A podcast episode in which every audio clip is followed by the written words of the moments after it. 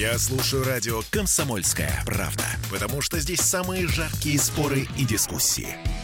И тебе рекомендую.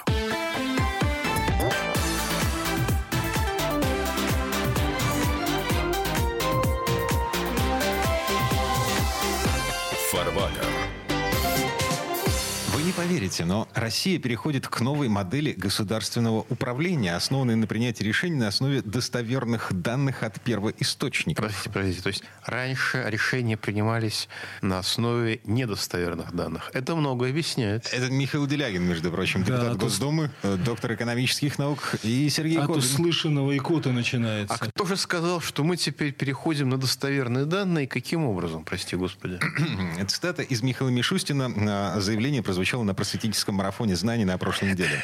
Ух ты. Цитирую. «На- Мы обсуждали с президентом, э, как перестроить модель управления, чтобы она эффективно работала на повышение качества жизни каждого человека в государстве. И для этого, в частности, перешли от экспертного принятия решений к принятию решений на основе достоверных данных. Смысл простой. Получать информацию от первоисточников, минуя посредников, обязательно учитывать обратную связь от граждан и бизнеса. Господи, научи меня оправданием твоим. Это же надо такое придумать и сказать.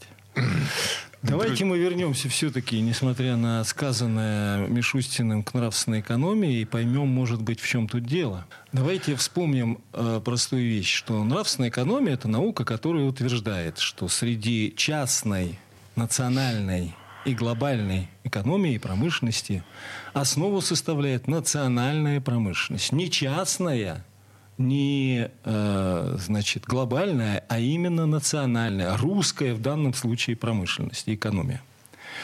Ну, все будем изучать на практических примерах. Примеров будет три. Первый пример будет связан с национальной э, промышленностью. Второй пример будет связан с меновыми ценностями и производительными силами, что основу национальной промышленности составляют не меновые ценности, а производительные силы. И третье, то, что основу производительных сил, как ни странно, составляет не технологии, а умственная производительность, которая воплощается в виде ассоциации национальных производительных сил и той самой тотальной промышленностью, которой сегодня гордится Китай и которую мы тоже хотим. Мы тоже хотим, но только для этого ничего не делаем. Идеологическая Да. подоплека всего этого хозяйства это, это патриотизм. Патри- Конечно, конечно. А, В очередной раз это слово а, прозвучало на высшем уровне а, в Кремле. А, Господин Песков, а, отвечая на какой-то вопрос, я не помню какой, э, ну это не Это важно, не по важно. большому счету, да, а, заявил, а, что патриотизм это когда вы любите своего жениха, рожаете детей, работаете на любимой работе. Простите, простите. А если я мужчина, и я не могу любить своего жениха, потому что у меня жена? Неважно. а, Любите свою жену, а, воспитывайте своих Э, детей. Михаил Геннадьевич, надо завидовать. Речь о женихе. Передергиваете. На- Значит, вы обожаете свою семью больше всего на свете. Это я продолжаю цитировать Пескова. Работаете для того, чтобы ваша семья была здоровой и умной. И при этом хотите жить в этой стране и делать все э, для нее только лучше. Не вредите ей. Конец цитаты. Это Да. патриотизм Под этой страной он какой имеет в виду? э, Э, эту, России. эту. А, России. Ну, что, Да, да, я хотел ладно. бы, я хотел бы обратить, ладно. да, я хотел бы обратить внимание, что ни у кого в голову не приходит сказать "это мать", да, все говорят "мама". Или, если мы говорим уже о стране, то мы должны, вероятно, сказать должны были "Россия". Или родина. Да. Теперь, что касается цитаты. Цитата прекрасная. И перенос личного эгоизма с себя на свою семью, безусловно, является достижением. Но важно понимать одну очень интересную вещь. То, что... У Бориса Николаевича тоже была семья. Да. Но назвать его патриотом э, на том основании, что он ставил ее превыше всего, как-то не вполне язык Да, поворачивается. совсем не получилось. Что его, вот. его семью до сих пор э, многие помнят кровью. И добрым словом поминаюсь. Да, важно понимать другое, что то, что хорошо для частной экономии, то есть для семьи или промышленности в конкретном случае, может оказаться полной несуразицей и нелепицей для национальной промышленности по причине понятной и очень простой.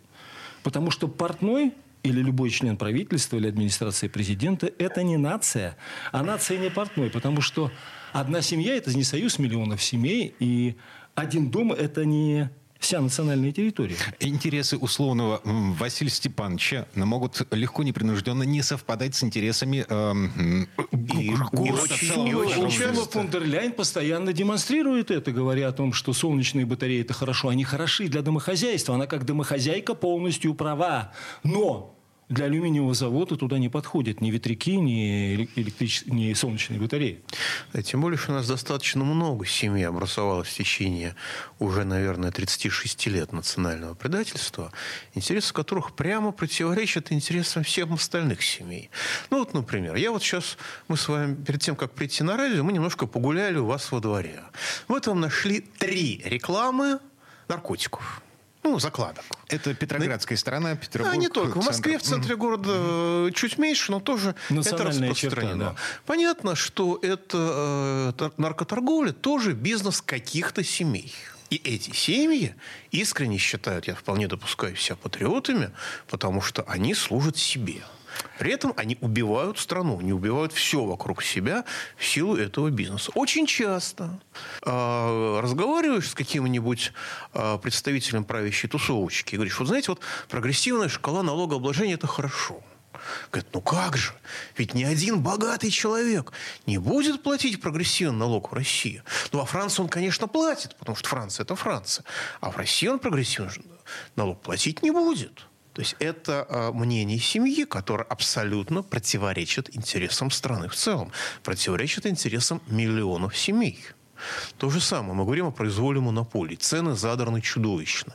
Цены задраны сшибательно. Вот у нас а, больше года уже назад автодилеры задрали цены на все автомобили, так как будто они все автомобили, особенно а, которые, они, которые полностью собираются в России, из российских деталей, покупали по цене 120, по, по курсу 120 долларов за рубль.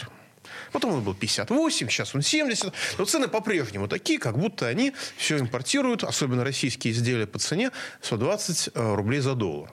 Вот. Владимир Владимирович Путин, надо дать ему должное. Не прошло и полугода, как в конце ноября он дал поручение разобраться с этим. К Уже в начале декабря оно было оформлено, и вот 15 апреля истек срок отчитаться.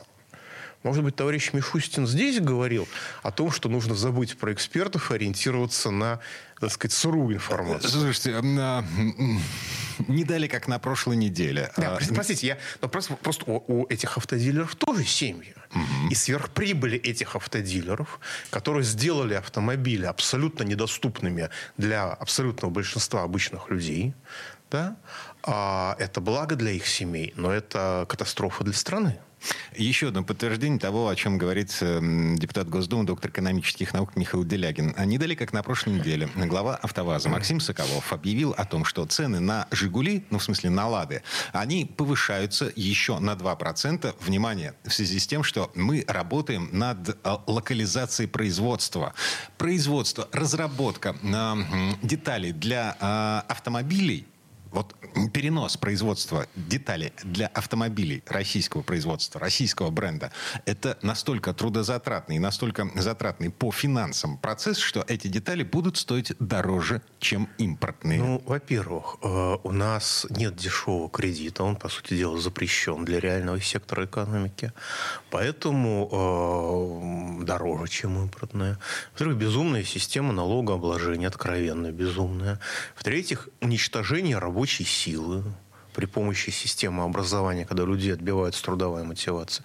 Но и в конце концов, ведь Греф не для того уничтожал в середине нулевых годов промышленность комплектующих э, Российской Федерации, в том числе для автомобильной промышленности, чтобы кто-то потом смело ее восстанавливал. Поэтому я продолжаю, э, продолжаю напоминать о том, что патриотизм это нечто иное, чем то, что было сформулировано значит, господином Песковым. Господином Песковым. Э, скажем обратите так, это, внимание, это не только то, что сформулировал господин да, Песков. Обратите внимание, то. что род проявляется в слове «отечество», то есть «родина», как союз национально-государственный. Поэтому, если мы предположим, что кто-то в администрации президента купил Бентли, или ему из чувства, как они говорят в своем определении, обожания – подарит очень дорогие часы, то вопрос будет в одном. А какая пошлина должна быть была бы уплачена за эти иностранные меновые цены. То есть мы не против Бентли, мы не против не, дорогих не, не, часов. Наоборот, мы, мы за. поддерживаем Бентли и считаем, что каждый да. Бентли, завезенный в Россию, должен кормить российского автомобильного производителя. Это предмет роскоши, недоступный для большинства граждан Российской Федерации.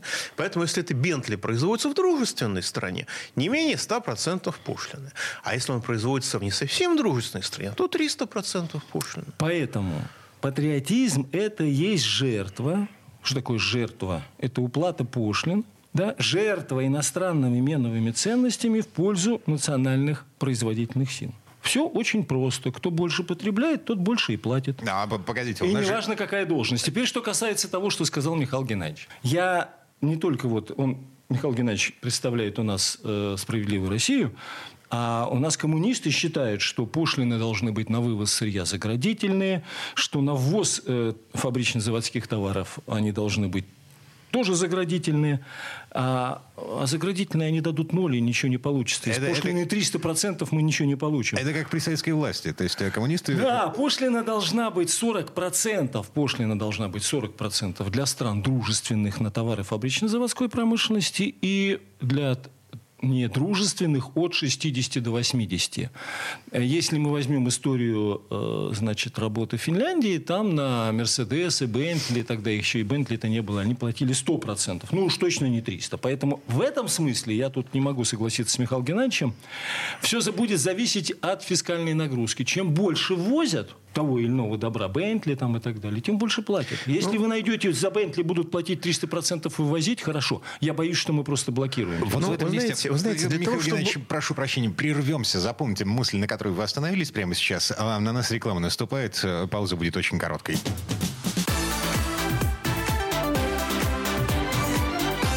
Фарбатер. Я слушаю радио «Комсомольская правда», потому что здесь самые осведомленные эксперты. И тебе рекомендую.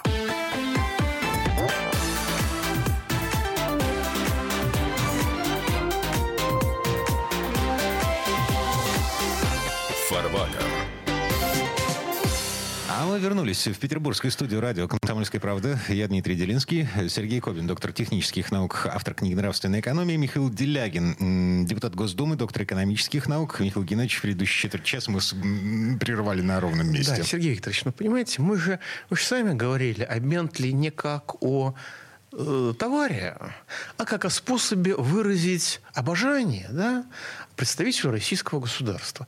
Ну, согласитесь, что обожание – которая стоит э, сегодняшняя цена Бентля, если она будет отягощена высокой пошлиной, то это обожание будет еще более ценным и будет еще более э, радостно восприниматься. Нет, нет, можно и тысячу процентов написать, я в этом проблемы не вижу. Нет, просто предмет я, роскоши недоступный я считаю, для большинства. Я считаю, что в данном случае фискальная нагрузка, она будет укладываться в пределах для Англии и Америки от 80 до 100 процентов в зависимости от изделия. В некоторых случаях она может быть и 60%, но точно не 40%.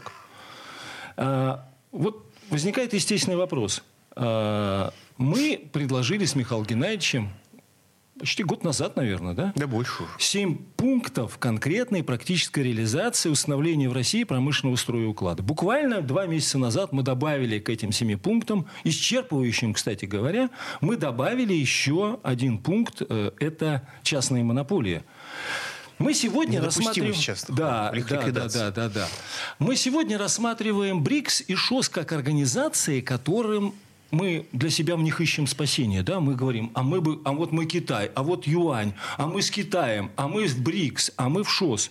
Но при этом мы продолжаем жить в парадигме Англии, занимаясь обналичкой, офшорами, э, двойными гражданствами, имуществом за границей и всем, всем, всем, всем, что не позволяет установить в России тотальную промышленность. Что такое тотальная промышленность? Это ассоциация национальных производительных сил. Что такое ассоциация национальных производительных сил? Это ассоциация моральных и материальных интересов.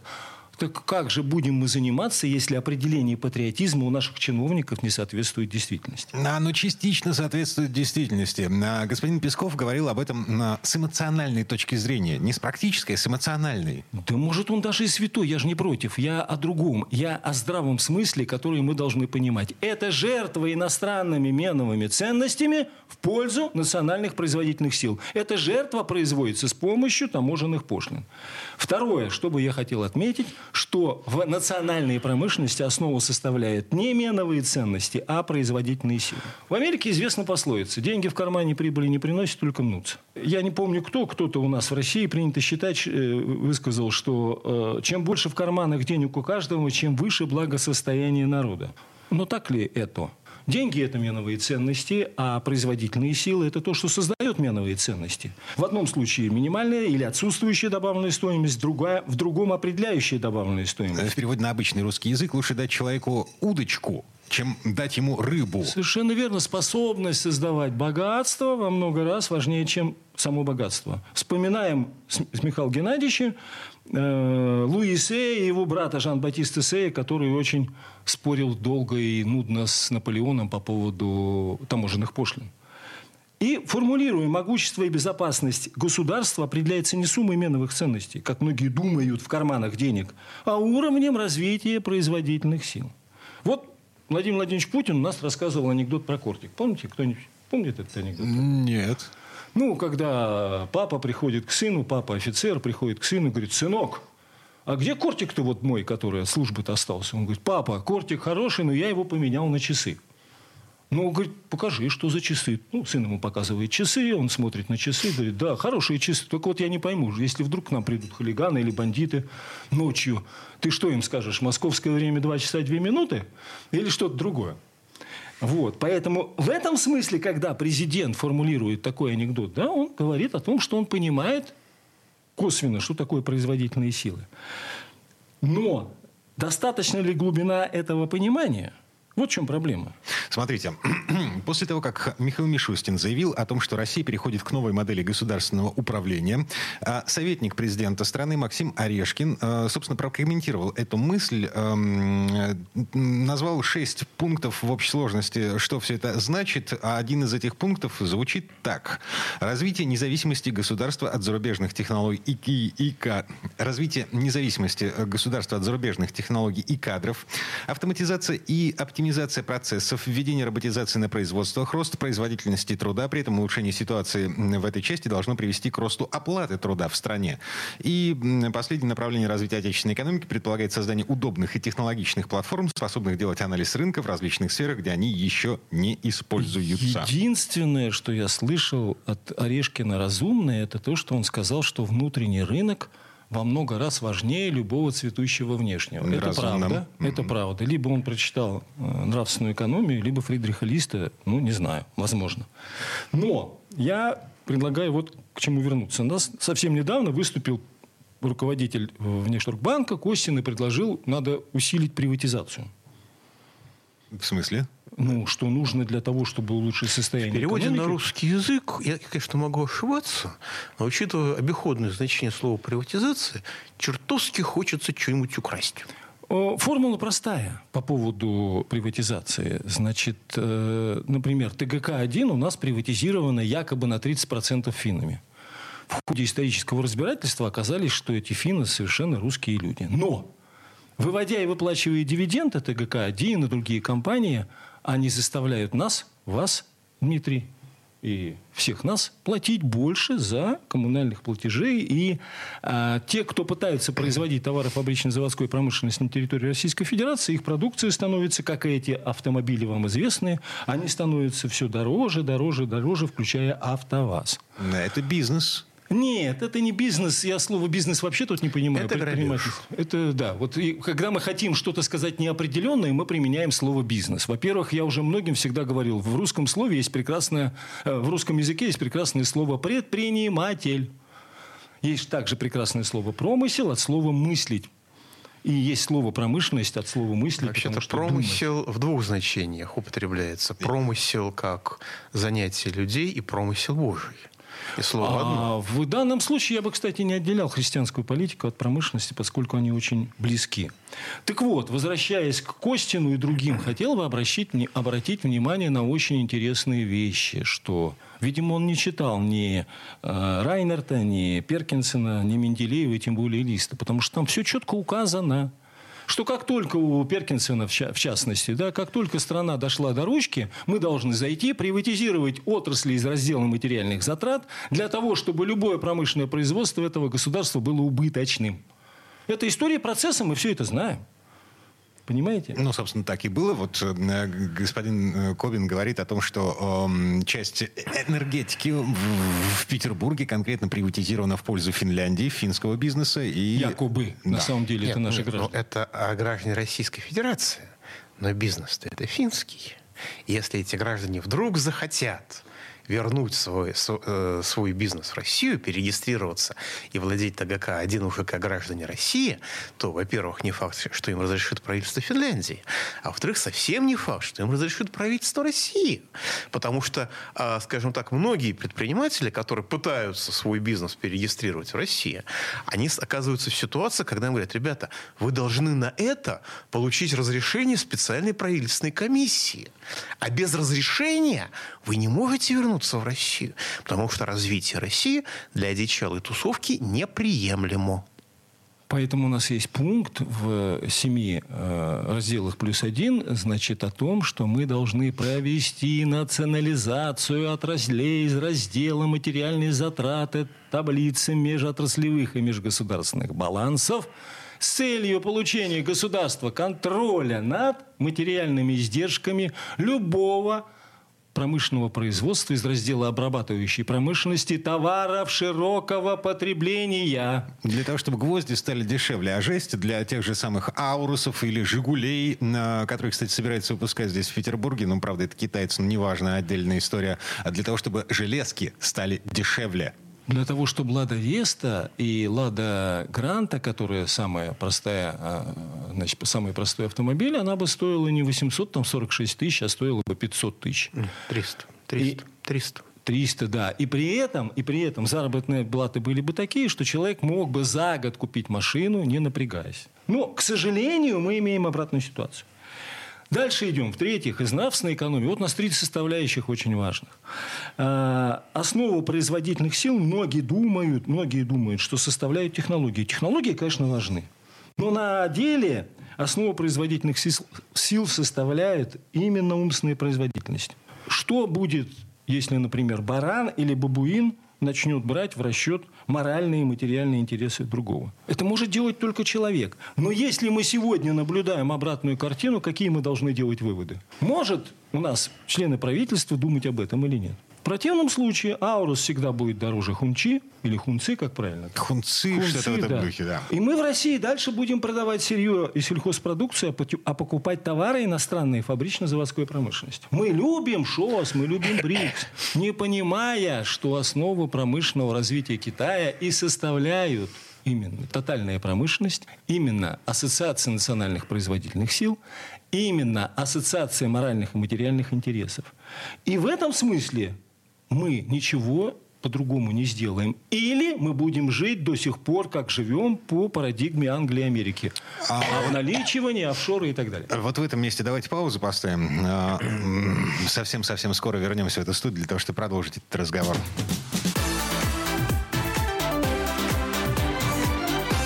Фарбатер.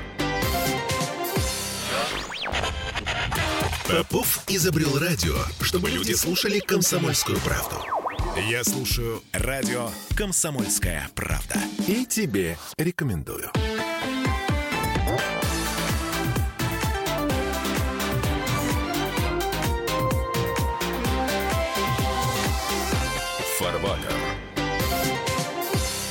Мы вернулись в петербургскую студию радио «Комсомольская правда». Я Дмитрий Делинский, доктор экономических наук, депутат Госдумы Михаил Делягин. Вместе с нами Сергей Кобин, доктор технических наук, автор книги «Нравственная экономия». Мы продолжаем говорить о том, что же у нас не так в головах тех можно, людей, которые управляют можно, государством. Можно сформулировать очень да. просто. Вот я очень много разных читал мемуаров людей, которые осуществляли модернизацию своих стран. Самых разных. Ли Кван Ю, Мао Цзэдуна, наших э, руководителей, которые это делали. А, и у них был один очень простой принцип. Все, что хорошо для развития производительных сил, это хорошо. Все, что плохо для развития производительных сил, все, что ему мешает, это плохо должно быть искоренено в кратчайшие сроки. А у нас, наше руководство, как формулирует госпожа Набиулина? Совершенно другой критерий. А Банк России, он определяет экономическую конъюнктуру в стране и тем самым определяет, собственно, как, что у нас происходит на самом деле. А критерий совершенно другой. Главное – это снизить инфляцию. Причем госпожа Набиулина, не стесняясь, говорит с трибуны о том, что она осуществляет снижение инфляции методами, которые ведут к обеднению населения, то есть к разрушению производительных сил, потому что бедный человек не может быть свободным, ему трудно учиться. И э, по крайней мере, в прошлом созыве Государственной Думы, она объясняла депутатам, что снижение инфляции обеспечивается методами не только обедняющими население, но и тормозящими экономическую активность. Это сознательный выбор руководства Российской Федерации. Господин Делегин не сказал а, слова, которые звучали в предыдущих программах. А это удушение, финансовое удушение экономической системы а, за счет создания искусственного дефицита денег. Да, да, да, да, да. да. Вот после приведенных примеров становится ясно, а почему Михаила Геннадьевича Делягина теперь не зовут на Первый канал. Все просто.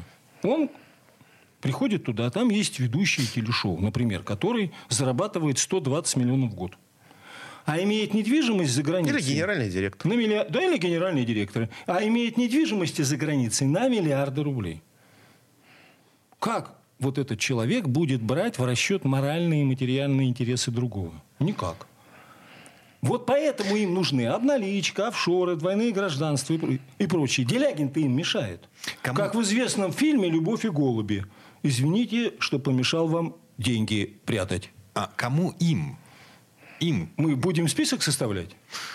А, чтобы составлять список, предлагаю перейти к следующему выступлению генерального прокурора э, значит, э, Краснова э, в Совете Федерации, где он сообщил, что мы уже на 90 миллиардов обобрали варья, а еще на 300 миллиардов ведем работу. А фамилии какие? Мы можем обратиться к Краснову, он нам сообщит. Подождите, подождите. А, то есть 390 миллиардов рублей хищений они выявили. Вероятно, так. Как я понимаю, за много-много прошлых лет. Ну, вот... Хорошо, а с остальным что? Не, не знаю. У нас же не 390 миллиардов рублей вывели за границу. У нас за один прошлый год только чистый вывоз капитала 217 миллиардов долларов. Правда, опять-таки, госпожа Набиулина официально заявляет, что никакого вывоза капитала нету, а есть отрицательное сальдо. Благородные люди.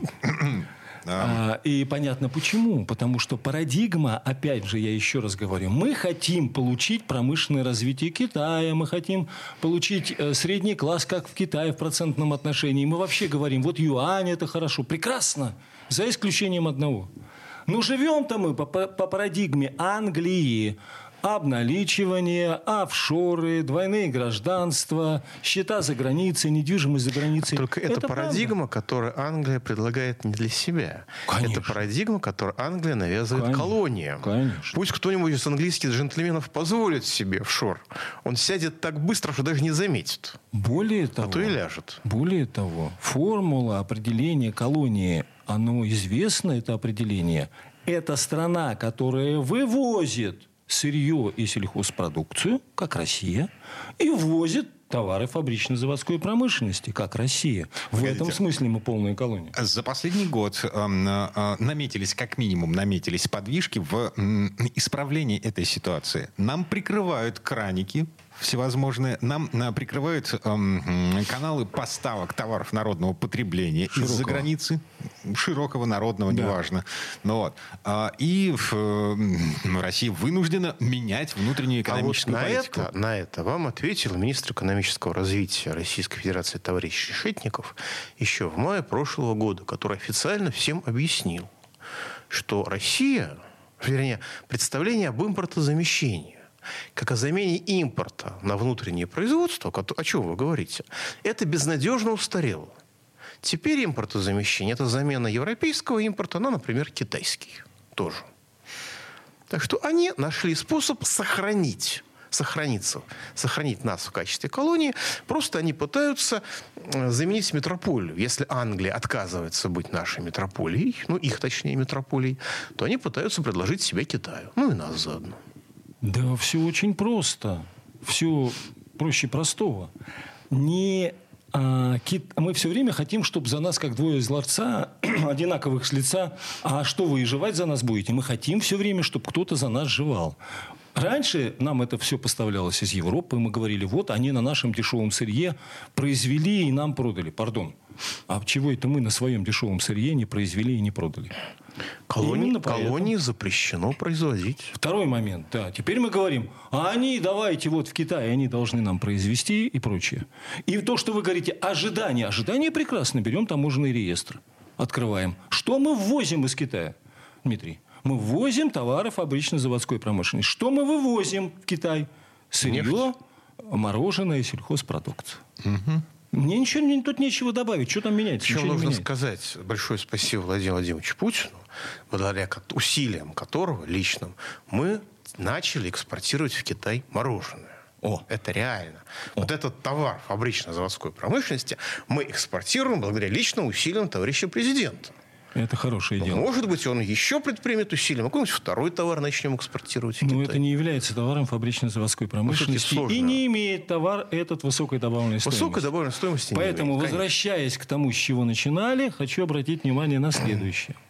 Частично подводя итоги.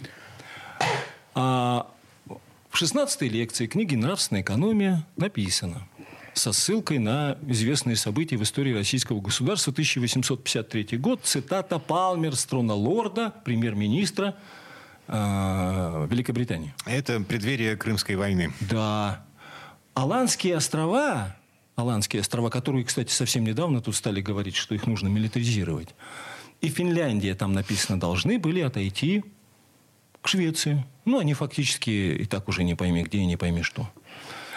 Польша должна служить как граница между Россией и Германией. Заметьте, не Пруссией, а Германией там указывается так, да, что она а... должна являться основанием для того, чтобы Россия ни с кем не вела торгово-промышленные отношения. Э, маленькая ремарка. Германии на тот момент не существовало. Естественно. Mm-hmm. А, ну, они говорили о будущем объединенной э, стране. Дальше. Дальше. А, Прибалтийский край – Латвия, Литва, Эстония по современному сегодня должны отойти Пруссии.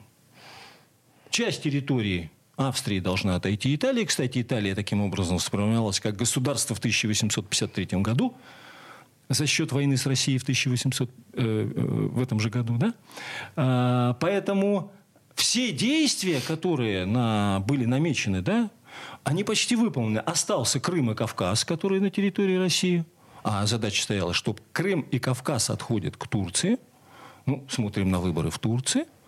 А, вслед за этим Черкесия должна быть в вассальных отношениях, а, значит, по отношению к Турции, а Валахия и что там, Молдавия, Молдавия. Да? да, это тоже страны, которые будут действовать в интересах так называемого, так называемого Евросоюза, который, так же, как и Германии, в этот период не было, но в цитате это абсолютно точно есть. Конечная цель всех этих планов – ослабить Россию как экономическую державу. Но вывести ее с карты на Конечно. серьезных политических, экономических К- игроков. Поэтому Менделеев и пишет еще тогда «Читайте и сличайте, читайте и сличайте, действуйте, иначе Россия пропадет».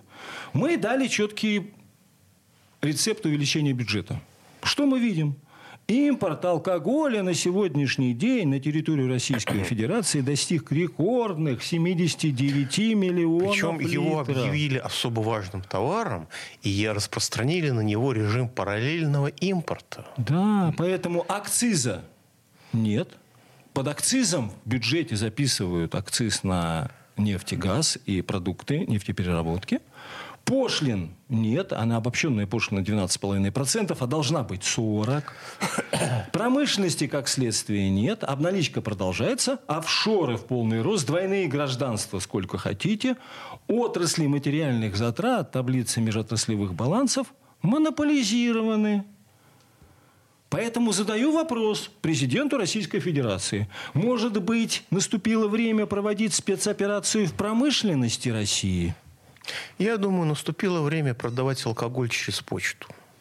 Это более актуально для некоторой части нашего руководства. Ну вот, когда мы будем в следующей передаче обсуждать инвестиционные проекты в России, я предлагаю на этом остановиться подробнее. Это Сергей Кобин, доктор технических наук, автор книги «Нравственная экономия», Михаил Делягин, доктор экономических наук, депутат Госдумы. Мы на этом прерываемся на неделю. В это же время, э, в этот же вторник, в час пополудни, мы будем говорить об инвестициях из дружественных стран, о населении и, соответственно, о продаже алкоголя через Почту России. Мы же пообещали.